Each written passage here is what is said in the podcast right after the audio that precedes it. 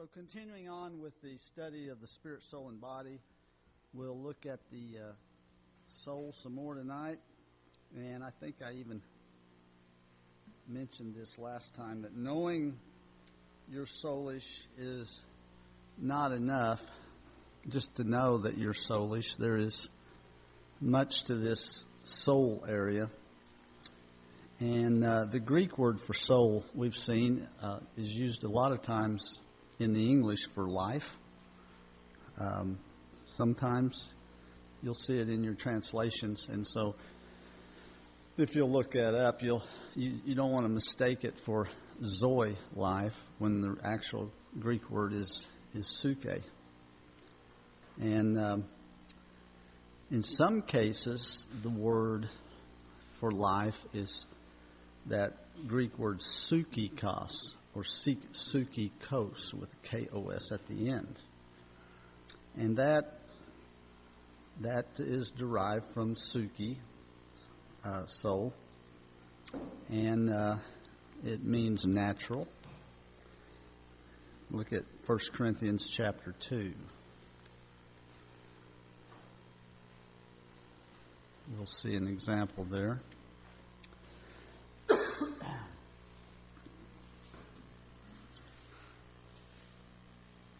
Look at verse 14.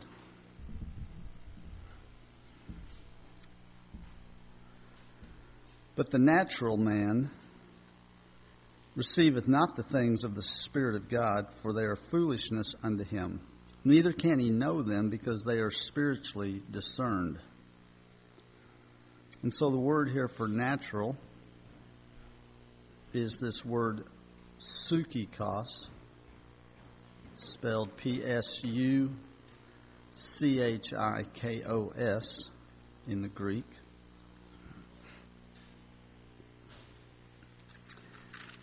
And that type of person cannot receive uh, the things of the Spirit of God, for they are foolishness unto him. And not only that, he cannot know them because they are spiritually or pneumatikos discerned. The Greek word being for spiritually in this case is P N E U M A T I K O S. Sure. P N E U M A T I K O S. So you see the the similarity here of the two words. Both end in the same uh, same ending, the last uh, four letters. But one is of the soulish realm, and one is of the spiritual realm.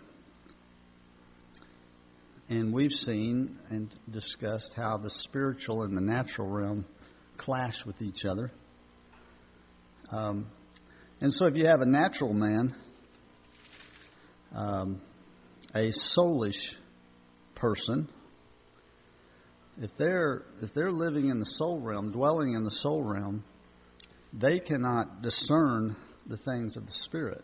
In fact, they the word here says it's foolishness to them.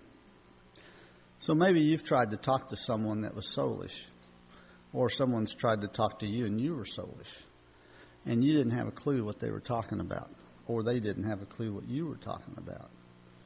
And the reason is because when you're when you're dwelling in the soulish realm, and and remember that's self, in the self realm, wanting wanting to be self-esteemed, self-liked, and all this, get things for self, to save your soul. You don't want to really, you don't want to hear the things of the Spirit. Uh, and in fact, you cannot understand it. So we have two things here. We have a natural man that cannot receive the things of the Spirit. But he's also this this a person like this is not even able to know them. Now this can be a this can be a believer or a non-believer. This can be a believer or a non-believer. You go up to a just any person on the street and try to talk to them about spiritual things, and they will not comprehend. It may, to some degree, sound logical, or it may sound illogical. Most of the time, it would be illogical. But it can be a believer or a non believer, and this depends on whether one is spirit controlled or soul controlled. And that's why previously we've talked about why it's so important that the soul be saved. Now, turn over a few pages to 1 Corinthians 3.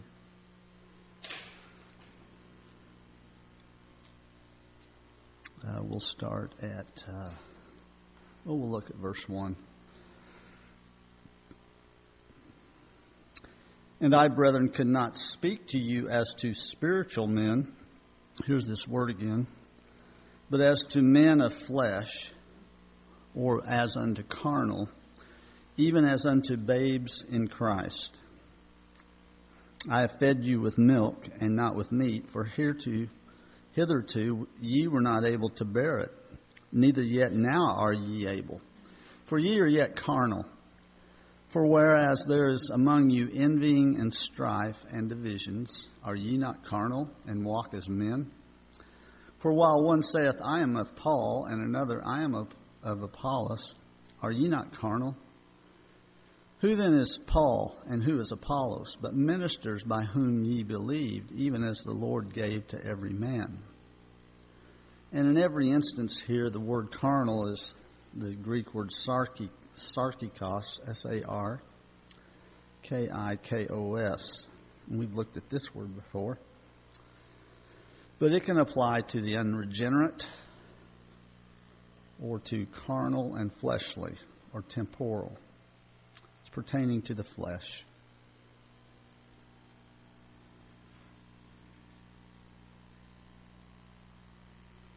And here's another example why it's important that our souls be saved because otherwise we're just babes in Christ our entire walk on this earth. And there's a lot of Christians that remain babes. Um, you know, a real a real way of testing if a Christian is a carnal Christian or not is look at the example he shows. Is there not among you envying and strife? And divisions. And uh, that's a good test to see if a if a person's of the spirit or or carnal, carnal Christian. Um, that covers a pretty broad area there, but there are other areas that are much that are pointed out in the scriptures too that go beyond just envying and strife and divisions. But he shows how the divisions developed. Some were saying, Well, I'm of Paul and I'm of Apollos. And he's saying, Hey, don't, who are we? We're just ministers that brought the good news and you believed. You're not of me and you're not of Apollos. Hopefully, they were of Jesus Christ. Now, you've heard the, the term, um, let's go soul winning. Now, think about that. No, they went out soul winning tonight. No, they didn't go out soul winning, they went out spirit winning. Yeah, because I mean, uh, a, uh, a, true evangelist, you, you can recognize them. All that's important is winning people to the Lord and it's a very important gift. And and I've met these these people who are well gifted in evangelism, and there's no other gift more important than evangelism. But all they're doing basically is, in the majority of cases, is they're winning their spirits. And the people are confessing and believing in Jesus. But as far as winning their soul, there's a walk to that, isn't there? And we've seen that. There's a daily walk, and there's a bringing them into discipleship and enabling them to grow. And so the better term would be to be spirit winning. Um, and uh, it's after the spirit is won to the Lord that the soul winning begins on a daily basis. Um, look at uh, Philippians chapter 2.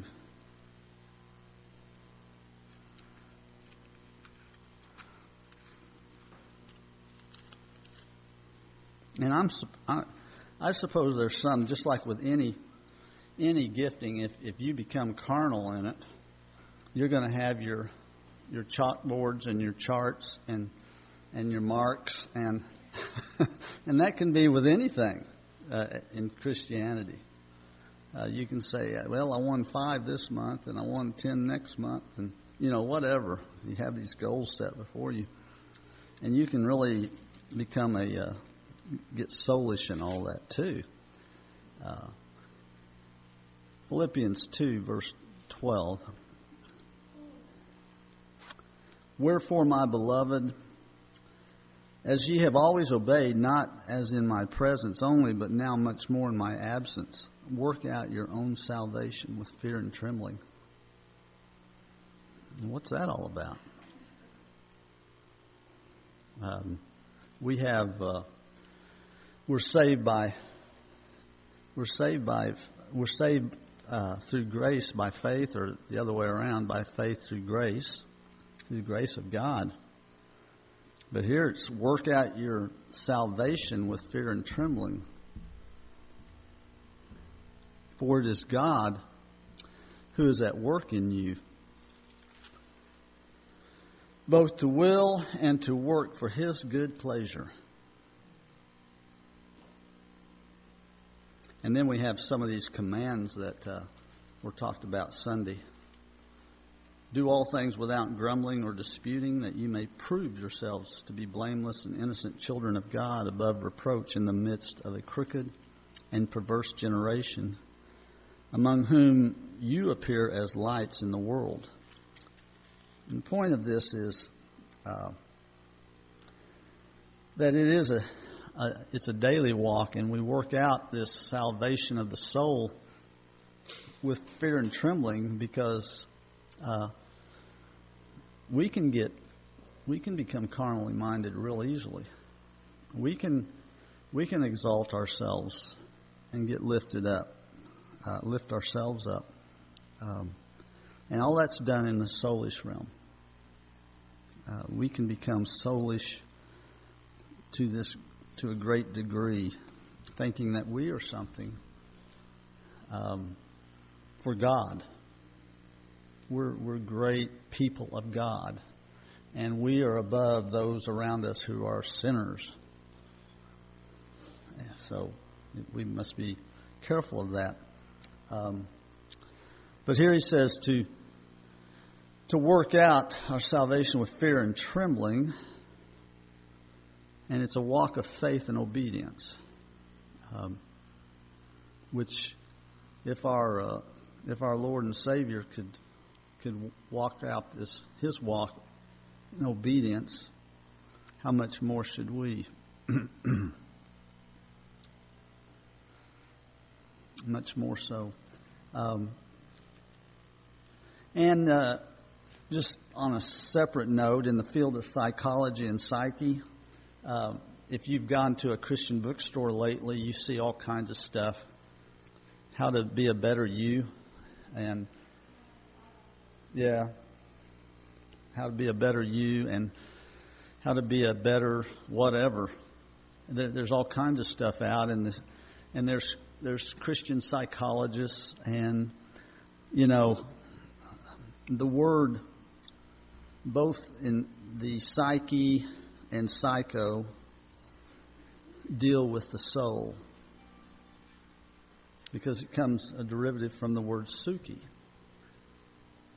from the Greek word suki. And so it's the, and then logia or ology is, is logia, is the discourse. The discourse of the soul and it's the study of the mind and the will and the emotions. That's all it is. And so you've got one guy that's one person because it can be a lady too. You've got one person um, who is dealing from the soul realm, dealing with another person's soul. A psychologist, a psyche, if you will, uh, and uh,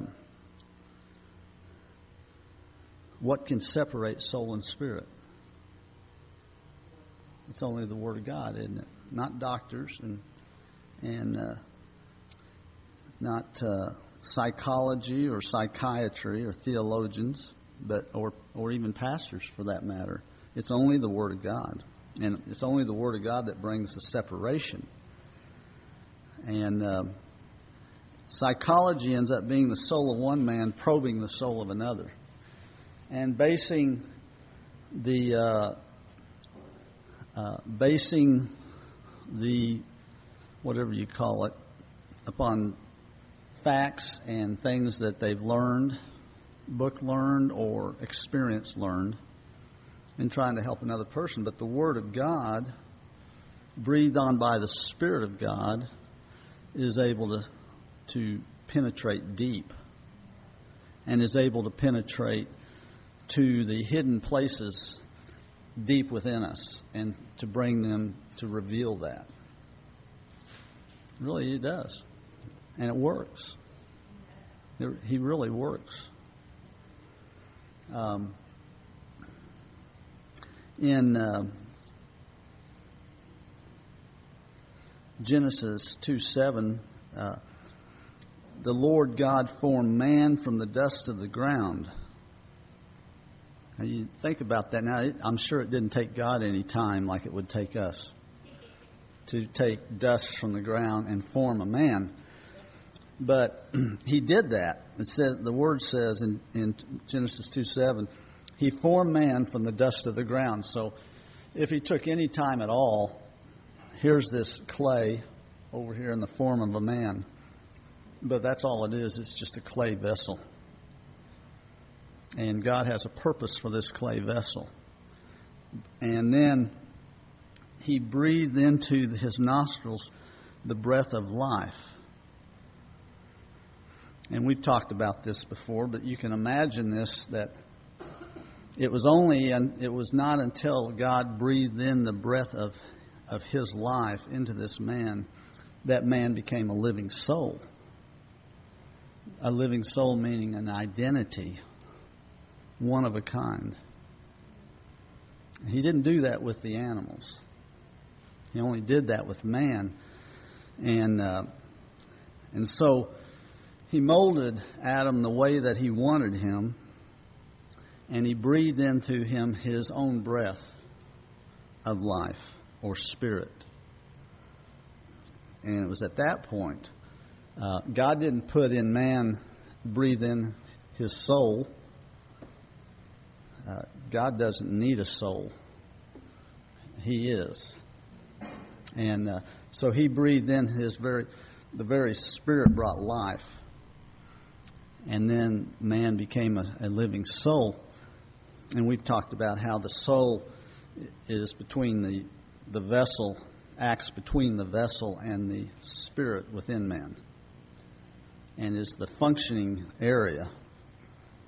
Um, of the man as far as mind, will, and emotions. Now, he breathed in his life, and, and, and man had a spirit, but I don't believe he had a, Adam had an eternal spirit as far as eternal Zoe life at that point. Um, but Adam did become an eternal being, and he he's, he was going to he was either going to be eternally living or eternally dead. Just like man is today when they're born. Uh, you're going to be eternally living with God or you're going to be eternally dead. Um, the um, but he became uh, he was one who could commune with God. And Adam did commune with God, didn't he? He had fellowship with God before the fall. He was able to talk with God and to walk with God. And uh, And he didn't die, did he?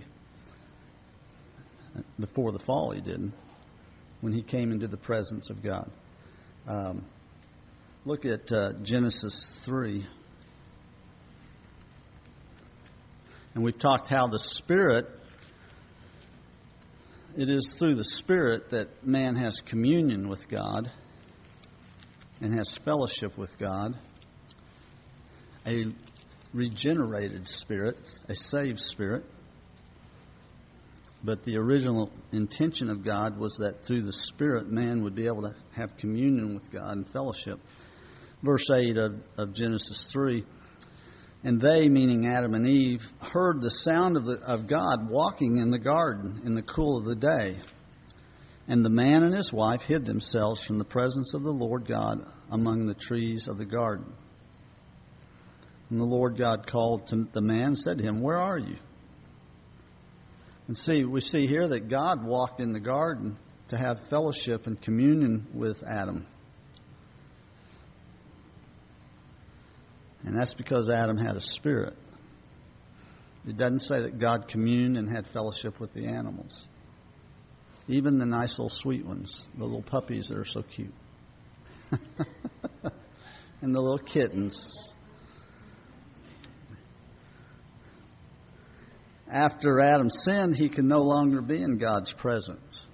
I look in uh, verse 24 of chapter 3 of Genesis. So he drove the man out, and at the east of the Garden of Eden, he stationed the cherubim and the flaming sword which turned every direction to guard the way to the tree of life. So it was, and even verse 22 then the Lord God said, Behold, the man has become like one of us, knowing good and evil. And now, lest he stretch out his hand and take also from the tree of life and eat and live forever. Therefore, the Lord God sent him out from the Garden of Eden to cultivate the ground from which he was taken. Excuse me. So he was driven out of God's presence, and he lived for himself from that point on, not for God. Prior to the fall, Adam was in there basically living for God. He, he, he knew no sin, so he couldn't live for self. He could live in obedience. He was not to partake of the tree of the knowledge of good and evil, but from every other tree he could. He was to name all the animals, which he did. He was to cultivate the grounds uh, to some degree, but and he, he just he just did everything that God told him to because he didn't have a nature that would refute that. He didn't have the sinful nature at that time. But it was after the fall that all of a sudden, hey, I am naked and open and I'm fearful. The first time that ever happened, self awareness entered in. We've talked about that. And so he and Eve ran. So he was innocent prior to the fall and had the availability to the tree of life. And after the fall, he had a sinful nature and could no longer dwell or have communion or fellowship with God. And that's why, even when he had this fallen nature, he couldn't be in the garden because there's a possibility he could have partaken of that tree of life as a sinful, fallen being. And that was not in the plan of God. There had to be a substitute, didn't there? there had to be propitiation for the sin. Um, now let's turn over to Matthew chapter 16. Y'all tell me if you get too warm.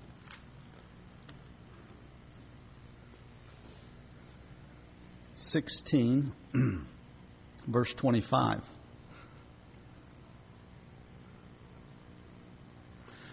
For whosoever or whoever wishes to save his life, his soul, shall lose it. But whoever loses his soul for my sake shall find it. For what will a man be profited if he gains the whole world and forfeits his soul? Or what will a man give in exchange for his soul? That's a that's a good question, isn't it? What will a man give in exchange for his soul? Will he give up? Will he will he give up his soul for comfort or so-called better life here on this earth to forfeit his soul? And there, there's nothing wrong with that by any means. God gave us. Uh, uh, he, he told man to uh, subdue the earth, and man is not only subduing the earth, but he's going up into the up up in the heavens now and subduing, you know, landing on planets and but. Um, and, and so I don't see anything wrong with all the things that man's doing. I mean, man is getting so far ahead in, in medical in the medical field. It's incredible. But there's always comes those that abuse it too, isn't there? And that happens a lot because of the sinful nature. And uh, but there's nothing wrong with comfort and a better a better life, but you don't do it to forfeit your soul. See, and that that's the fine line. Um, is to do it in spite of, well, at the cost of your soul. Um, and so, since man had only the sinful nature now, there was no way that God could have fellowship with man the way he desired without an exchange of natures. Um, the sinful nature had to be put away before God could truly commune and fellowship with whom he desired.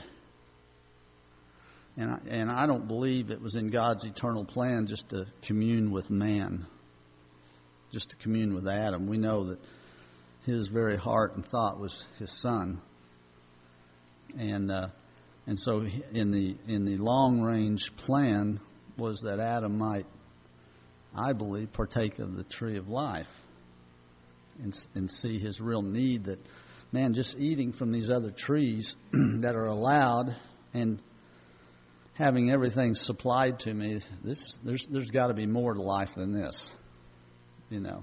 And that's why in in in our lives, you know, uh, we see we we read uh, Ecclesiastes and we see that uh, that Solomon had it all, and he said, "Vanity of vanities." It means it, you, you get to a place where it just means nothing. There's not enough that this world can offer to satisfy me. And that's because God put within us the Spirit who desired to have fellowship and communion with God. And uh, and so some of us might say, but just give us a little, you know. Um, who is it? Topol says, uh, if I were a rich man, can I just have a little bit, you know? You don't have to keep it all away. but, yeah. But um, so there had to be um, this exchange. There had to be this exchange. And uh, I call it a great exchange. The great exchange. And let's look at John chapter 10. John chapter 10.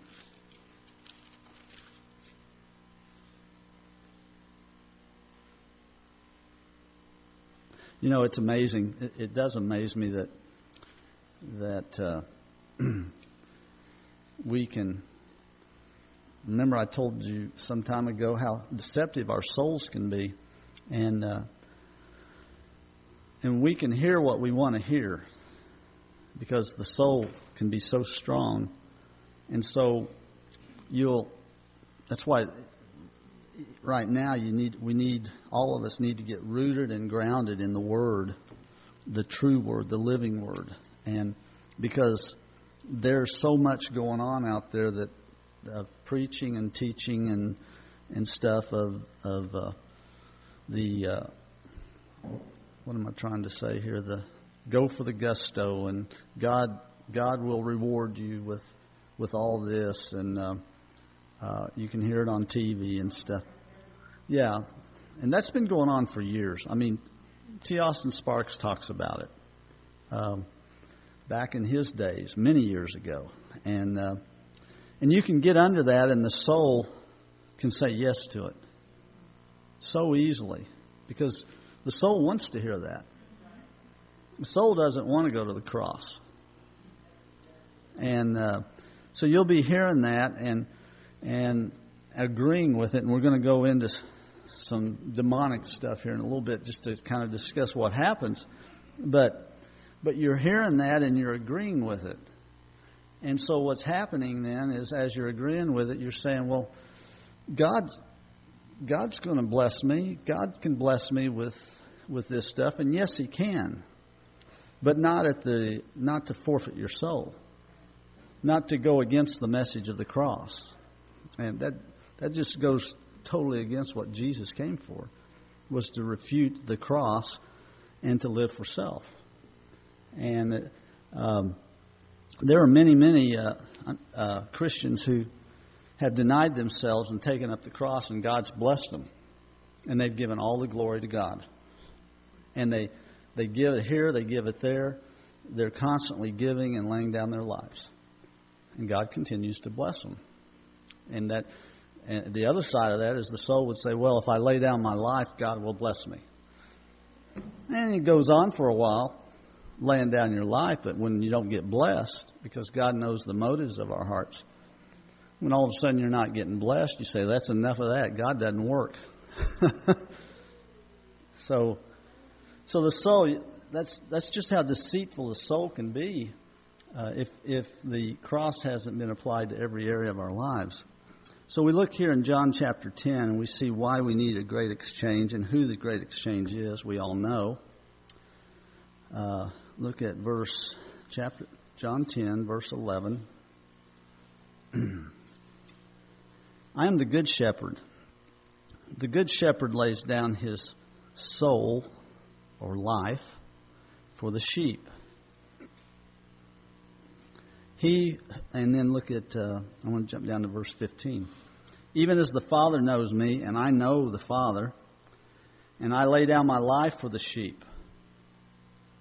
In verse 17, for this reason the Father loves me, because I lay down my life that I may take it again. Now, Jesus is speaking here. And if you're not familiar with the words, you would think that he laid down his Zoe life. Because Jesus is the Zoe life. But, but he laid down his soul. In every case here, see, the Word of God doesn't make mistakes. the wording isn't. And the only errors are our English language is limited, but at least thank the Lord that they, like in my Bible, they put the word, the number of the word here, so I can check it in the Greek, or you can look it up in a Greek lexicon or something, or um, a good Greek study Bible.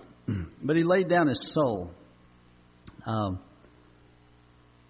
he didn't. He didn't lay down his Zoe life because the Zoe life can't be put to death. It's eternal, everlasting. But the soul is self. And think about that. Jesus laid down himself for our sake.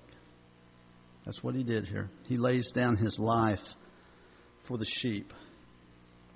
In every case,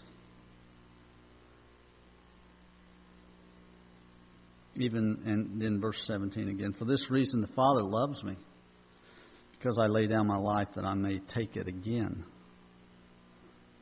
Uh, no one is taken away from me, but I lay it down on my own initiative.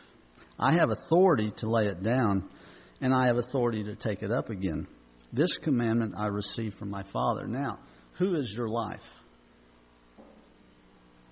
And he has authority to lay down his life or to take it up again. Many people struggle with laying down their lives. Well, yeah, it's impossible for you to lay down your life. But Christ has authority to, to lay down his life and to take it up. So, if Christ is your life, you shouldn't have any problem laying down your life. Because he's got the authority to do it, and he's able to. So, that's really comforting to me because there are times that I just cannot, I don't want to. And then the Lord reminds me that, hey, you're supposed to be dead. Reckon yourself dead unto sin. And Jesus can lay, the Lamb always lays down his life. That's his nature. You lay it down. You don't try to save your soul or lift your soul up. Um, so, all these cases, life is soul. Um, now, let's go back to Isaiah chapter 53.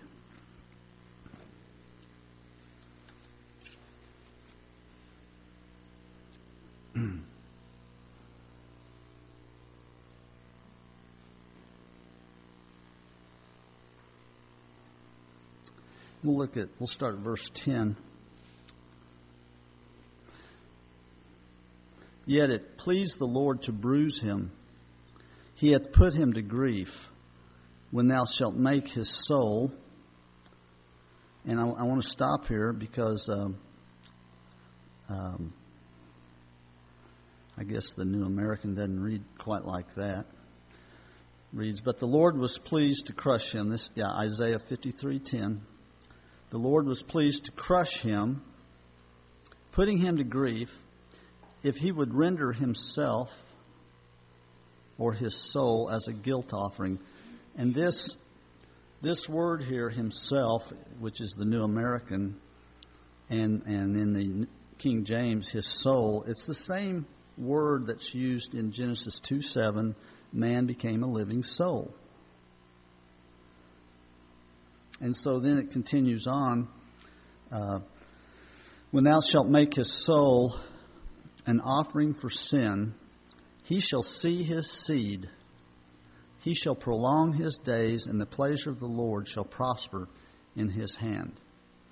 He shall see he shall see of the travail of his soul and shall be satisfied. By his knowledge shall my righteous servant justify many, for he shall bear their iniquities. Now look at the, we're seeing from the Father's perspective here, from his viewpoint. He's saying, he's saying that, that it pleased the Lord to bruise his son. It pleased the Lord to see that the son's soul was laid out and and uh, was made an offering for sin. This pleased the Father because there had to be an a the perfect sacrifice for this nature, this sin nature. And so this pleased the Father uh, that he shall see his seed and prolong his days. Um, and, and then in, back in verse 11, by his knowledge shall my righteous servant justify many. Well, he sure did, didn't he? He justified many. This word uh, justify is to um, is righteousness, cleanse, to clear. By the by the one were the many cleared. By the one were the many uh, made righteous the availability to be righteous. Uh, for he shall bear their iniquities or their punishment, their perversity. It's another word for that. Their sin. Then verse 12, therefore will I provide, divide him a portion with the great, and he shall divide the spoil with the strong, because he hath poured out his soul unto death and he was numbered with the transgressors, and he bare the sin of many and made intercession for the transgressors. All the way back in Isaiah, uh, it speaks of what was to come. Um, but he's talking about pouring out his soul, laying out his soul, not his not his body. I mean, the body suffered, but that wasn't the that wasn't the sacrifice, the body. It was the fact that he did not exalt himself. He gave up his soul for the many. And that was satisfactory for the Father. And, and all through the Old Testament, a, when they did the sacrifices, the lamb, uh, the lamb was sinless. Those little lambs, they didn't do any commit any crime or anything. They were they were not sacrificed for their sins. They were they became an offering for sin. And that's what Jesus was. He he he's, he didn't sin. He became an offering for sin. And the aroma was pleasant to the Father. Um, but he laid out his soul, and that's that's the main thing I wanted to point out here. He he laid down his life or soul.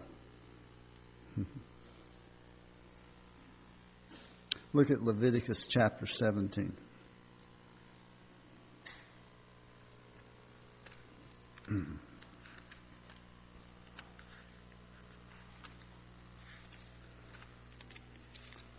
after after looking at this, you wonder how could anybody think that there there's not a difference between the spirit and the soul? You know, how could it be? Well, it's called lack of, or it's called ignorance. Um, Leviticus 17, or lack of knowledge, I guess. Verse 11. Leviticus 17, verse 11. For the life of the flesh is in the blood. And I have given it to you on the altar to make atonement for your souls. For it is the blood by reason of the life that makes atonement. And uh, the the word here, life, is the same as soul. Is the same word that when Adam Adam became a living soul. So you, could read it. For the soul of the flesh is in the blood. And I have given it to you on the altar to make atonement for your souls, for it is the blood by reason of the soul that makes atonement. So he's he's not talking about again. He's not talking about the the the body of flesh that we have. It's for that. It's for the soul. That that's where the life is. The, life of the flesh is in the blood, and it's the soul. That that Hebrew word for soul there is nephesh, N E P H E S H. Only by the shedding of blood can our souls be saved. The soulish life is in the blood, and it was His blood that was poured out. His blood was poured out for our souls. Poured out for our souls. That our souls might be saved. Um, he was sinless. Uh, now let's go back to the New Testament. Matthew chapter 20.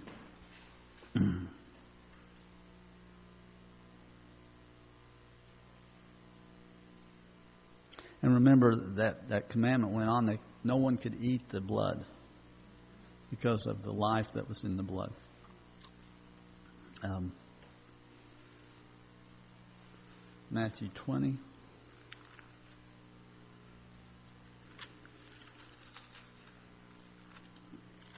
Look at verse 28. Just as the Son of Man did not come to be served, but to serve, and to give his soul or life a ransom for many. He gave his life, his soul, a ransom for many.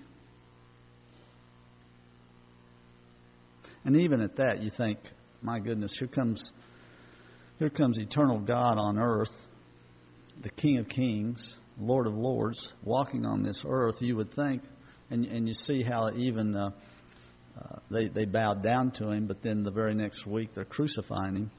Um, and there can all, be all kinds of reasons for that. Uh, maybe if if he would have come as a king, um, people would have been more inclined to serve him then, you know if he would have declared his kingship and kingdom, as far as we know kings, uh, and forced himself, they would have had no other reason but to bow down to him. But he came as a servant to serve. And so that that wrecked many people's minds because how could he be the Messiah if he came as a servant? That was that just totally goes against the soulish uh, learning of what a king is. And yet he came to not to serve, not to be served, but to serve. And then he gave us his soul a ransom for the many, or the redemption.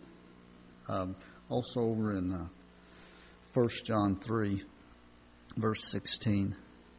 1 John 3, 16.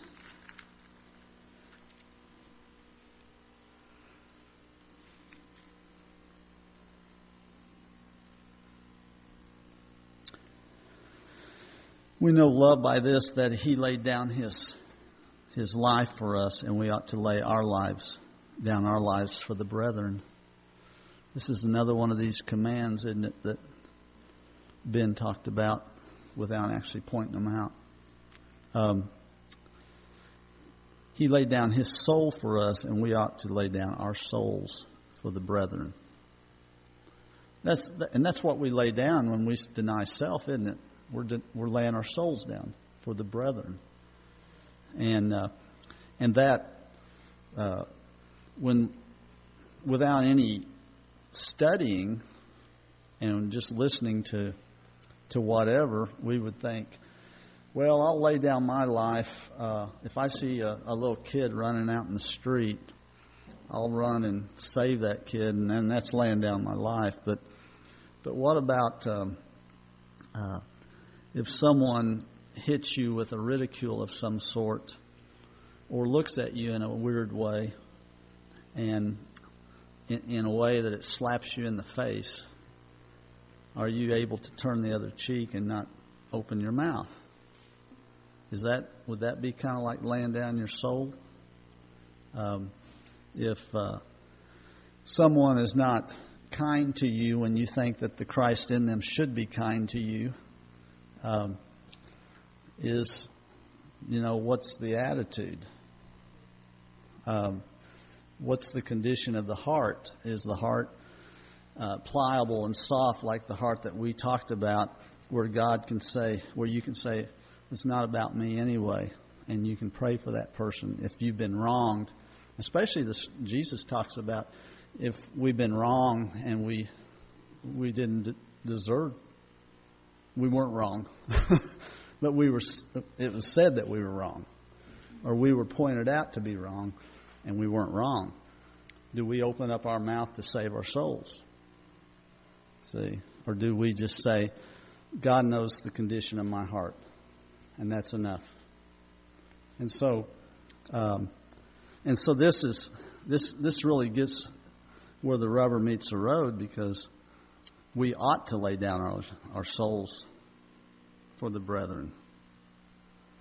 And, and then it goes into uh, some real uh, down to earth examples. Whoever has the world's goods and beholds his brother in need and closes his heart against him, how does the love of God abide in him? And I don't even think here, um, well, he's, he's obviously, he is talking about the world's the things that we need for daily living. But things can be a lot deeper than just having a shirt on my back and food. Those are just basics. We can see someone, a, a dear brother or sister, that's in need of, of, of prayer and nurturing and, and loving. And, uh, I mean, uh, I'm, I've faced a, a lady uh, here while here recently that uh, her own daughter's got cancer, and and and when you tell someone you're going to pray for them, if in, if they're spiritual at all, they expect you to do that, and not just be casual about oh well I'll I'll pray for you, and I'll pray for that person. Well, that means uh, that means a lot to a believer who has faith. And uh, praise the Lord, the, God's helped me with that, you know, to pray for this person, and uh, and it means a lot to the other person. And so, uh, but uh, we ought to lay down our lives for the brethren. I mean, he, then he goes. Remember, he talks about Jesus talks about love your enemies. Well, how can you love your enemies if we can't even love the brethren? don't don't even go there uh, if we can't love one another in the way that it's pointed out here. Um, let's see. Little children, let us not love with word or with tongue, but in deed and truth. And see, it can go on the other side, and you can get a person that is, um, let's say, in need and a Christian, and his soul uses their soul uses that for all it's worth. I'm hungry and I'm and I'm cold and I'm living out on the street, but I'm not doing anything to try to help myself. You know? And I expect the church to take care of me. Well, that's just as soulish as anything else. And and uh, one of the apostles addresses that. If you don't work, you don't eat. You know? Of course, because of uh, political reasons, we have to be political correct in the church today. Can't address that kind of stuff. but I will. Um, but we'll move on. Uh, so John three sixteen and continuing on shows some real practical ways. He points out on how to really love the brethren. Um, so we see that Jesus' soul became an offering for our sinful, soulish nature once and forever. Jesus gave up his soul life so we could have his Zoe life. He gave up his soul life so that we could have his Zoe life, the good life. Now look at, uh, let's go back to John chapter 10.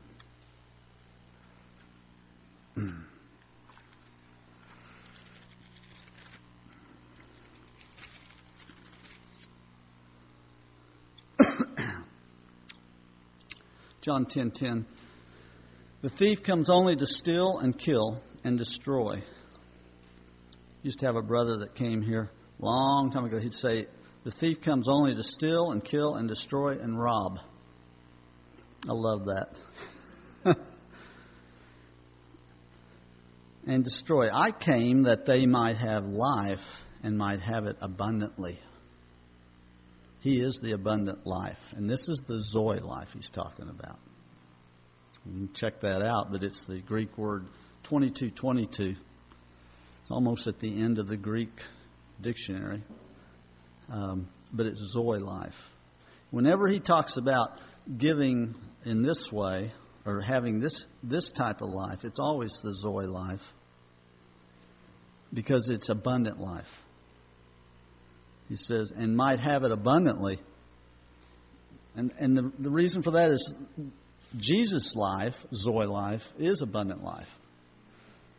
And it's not lacking at all. And when He gives you Himself, you have the abundant life, abundantly. You have an abundance of, of Zoe life. You have all that you need. Um, I am the good shepherd. The good shepherd giveth, his life for the sheep. And again, that's the soul life when he lays down his life. And then I think I already pointed out, yeah, I pointed out verse 18. So, how he has the authority to lay down his soul and he has the authority to pick it up too.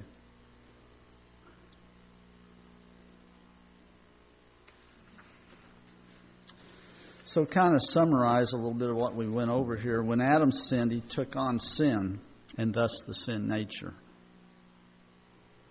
There are no choices now with Adam.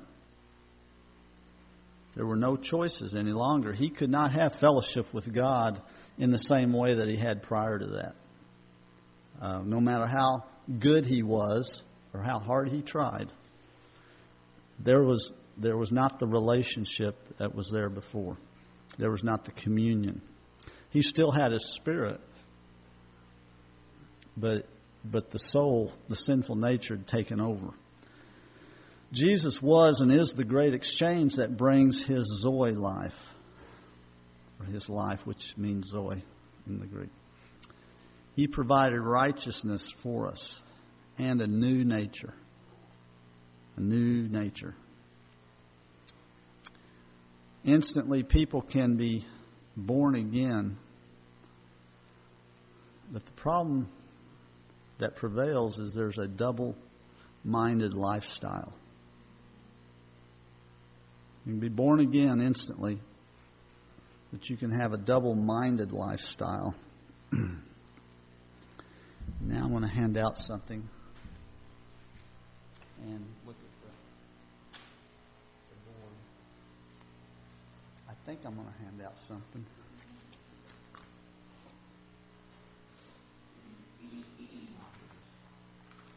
So if you want to pause it, Tony.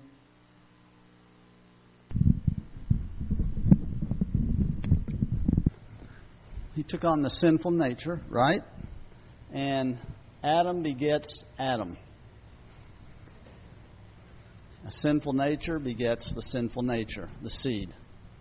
Uh, uh, the seed begets after its kind. And then when when Jesus came and died, when Christ died, I died. And so there's the cross. And he arose, and we know that we arose in Christ. And so in the days of the circles, um, which has been going on for some time, really, we're one with Christ now. So there should be just one circle, but it kind of helps us to understand a little bit that we are seated in the heavenlies. Uh, it's a finished work. It's a legal thing when Christ comes into our life. We are seated with Him in the heavenlies, and that's that's a done deal. I mean, we need to we need to make sure that we know that and, and understand it and and have faith in that. Um, and I call that and we, and we call it God's eternal plan, um, if you will. There's a lot to God's eternal plan, obviously. But then there's this daily walk, and I call that possibly a, God's individual plan. Don't don't think that that's in in concrete by any means. It it might and it might not be, but but it's a daily walk.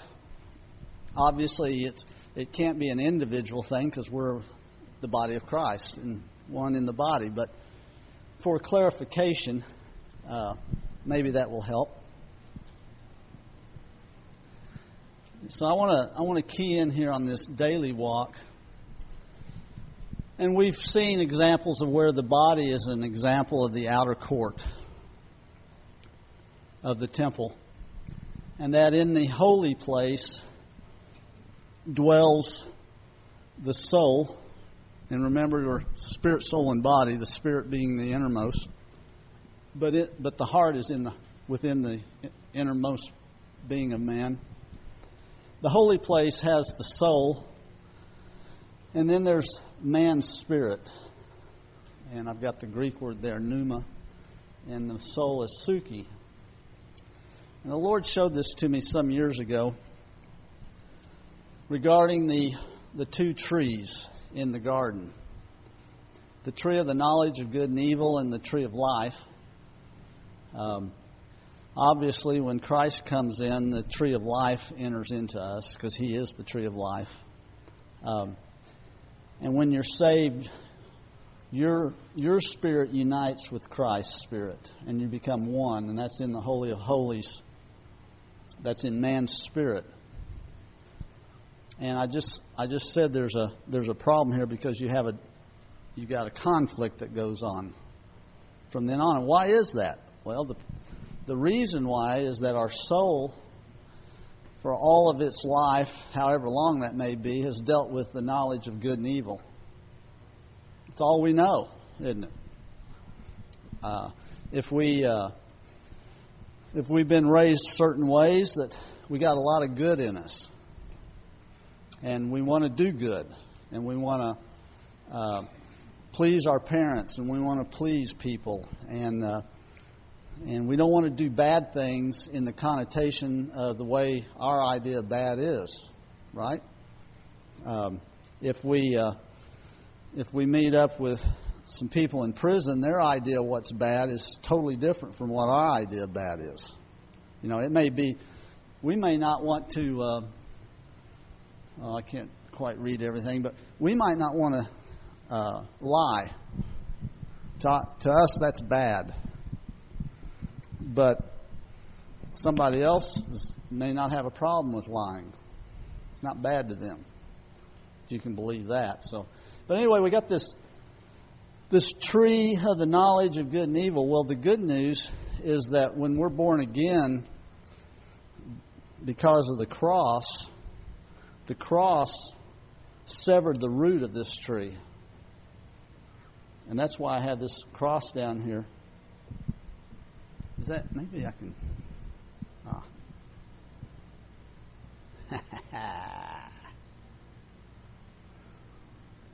All right. Prior to be born again, we have no choice but to go to the tree of the knowledge of good and evil. It's got a hold of us. It's got roots. It's got a hold of us, and so we're constantly going to that tree, and we can't go to the the tree of life. We don't have access to it until we see Jesus. But so this has been severed, and this really is good news because we no longer have to go to the tree of the knowledge of good and evil. We don't have to anymore. We can just dwell in Christ and let Him speak to us about what's Him and what's not Him. Um, but I just wanted to show here that even though after being born again, even though there's there's we're no longer uh, held by these these roots, there's still influence going on. We're still influenced, and that's that's why in the daily walk it's so important that we continue to abide in Him and allow Him to abide in us, and that we remain in the Word and we keep our thoughts on Him because these things uh, in the soul realm will affect our spirit if we allow it to. And uh, it's just like um, um, I've heard people here even they were they were musicians in the world, and they get born again, and you can get the idea that well I'm to be a musician for God. And that's there's nothing wrong with that. That's a good thing. But if it comes from the wrong tree, then what happens is I'm I'm I'm indisposable to God. I'm really good for God, and and I've I've heard uh, I remember Jimmy Ned talking about that how he was used mightily as a musician for God before he came here, and yet it just puffed him up. Just it just puffs up the soul, saying, "I'm really good for God. I'm really being used for God." And uh, and so you have you have all the uh, and, and I've got Galatians five written here for a purpose, is because these are fruits of the spirit, but they can also be fruits of the soul from the from the tree of the knowledge of good and evil we can try to love, we can have love and joy and peace and patience and kindness in the soulish realm to a certain degree. And think that we're really something. Think that, that man, I'm just really a good Christian. Until until that those people or those ones that know which button to push pushes it too far and you'll see how much this holds up. That's right. we'll justify it. And so then we know all the, the things that are evil. I mean, we've got those under control, like disputes and dissensions and factions and envying and drunkenness and. we got all that under control, don't we? Um, idolatry, sorcery, strife, jealousy, outbursts of anger. Um, but these things still influence and can, if, if the soul is allowed to dwell in this area and continue uh, to partake of this tree, what happens is the, the spirit uh, kind of goes backwards and is no longer uh, as strong, if you will, and uh, you become carnal. You can become carnal pretty fast. Um, this this has no roots in the earth because it's one with Christ. There's no roots. Um, and let's see if there's anything else here. So this is the so the daily walk is to feed the spirit and build up the spirit and to deny self, the soul, deny self, take up your cross and follow Jesus. Um, the more that's done, the less the soul has an influence on the spirit. The less the and the soul is in the process of coming under the reign of the Holy Spirit who dwells in the innermost being. Um, so, with that, let me go back. I think that's what I wanted to say on that.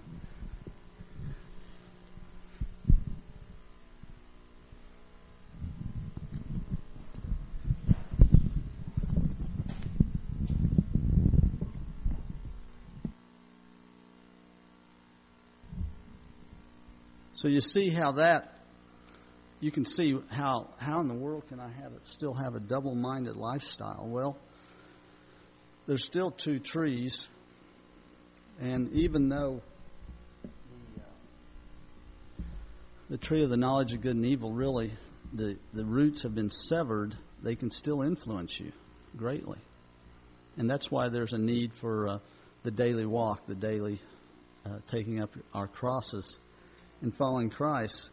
Um, I want to talk about. Uh, I'll start on this because we started late. Um, Satan's major, probably Satan's major areas of influence. Uh, turn to Second Kings, chapter one. I'll get into this a little bit and give you some, let you chew on this for a week. 2 Kings chapter 1.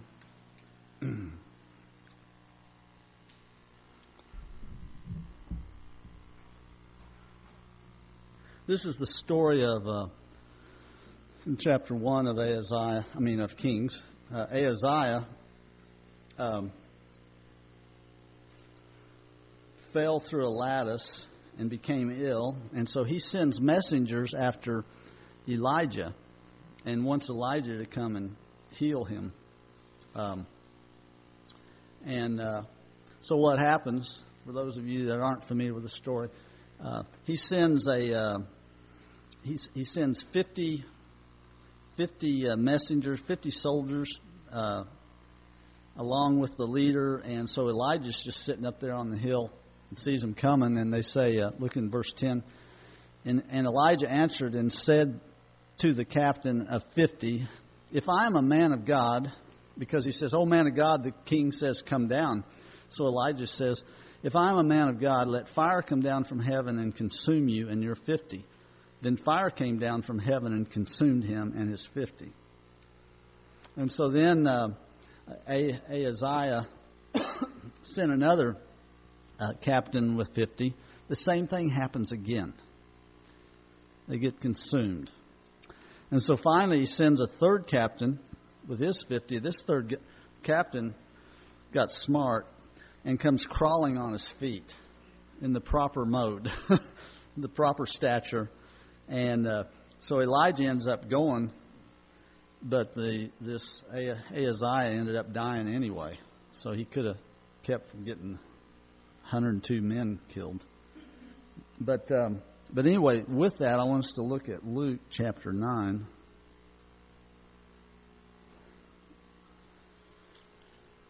So that was Elijah. Luke chapter 9. Look at verse 51.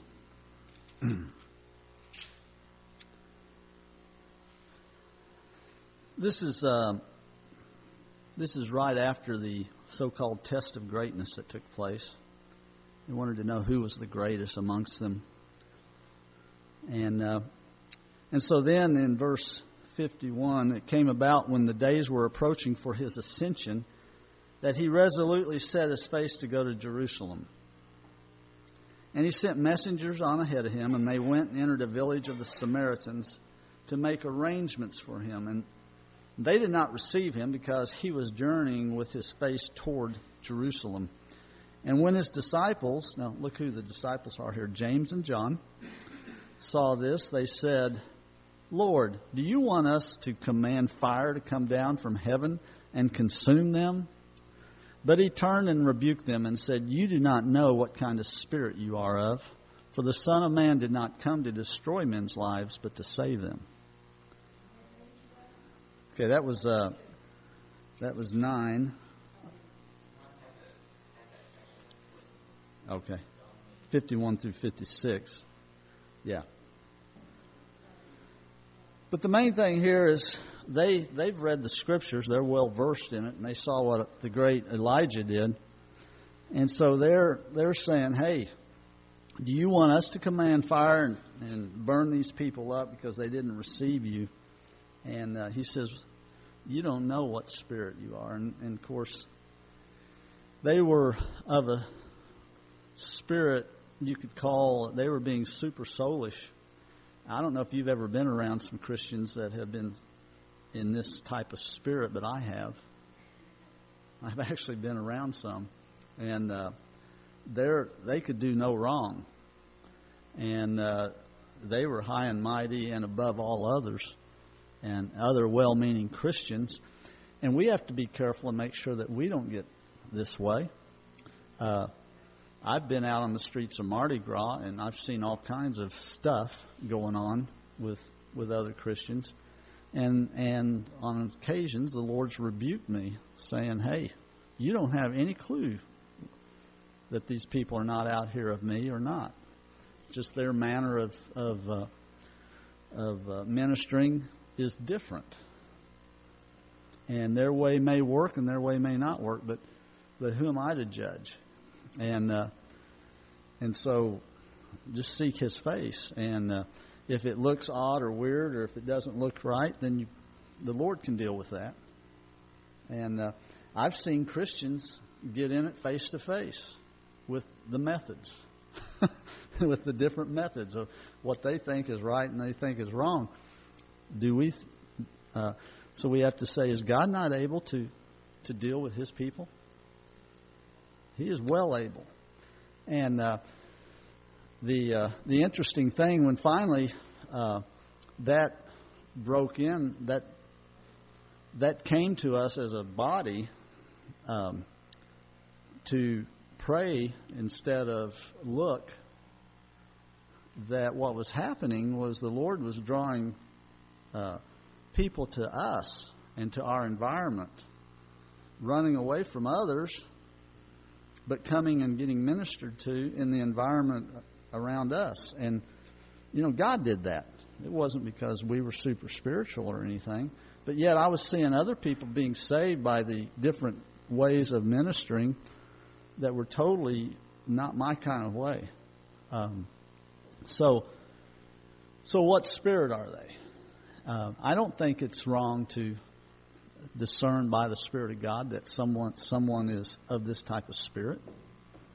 Um, I think you can know that that uh, man, you, this person's got an Elijah spirit, and it's not of God in this case. And that's not saying that Elijah wasn't right there, but we see the disciples here, and Jesus Himself said, "You know not what of what spirit you are of." Um, it starts with just a little thought. Oh, in the name of Jesus, we could do this.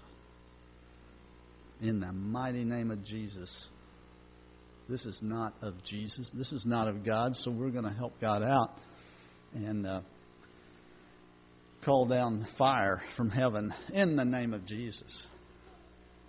And uh, so, um, in uh, look at Second Corinthians chapter ten.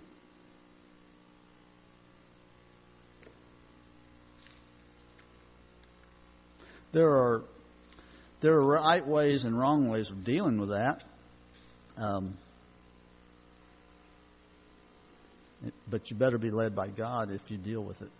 You know, um, because it can come right back at you.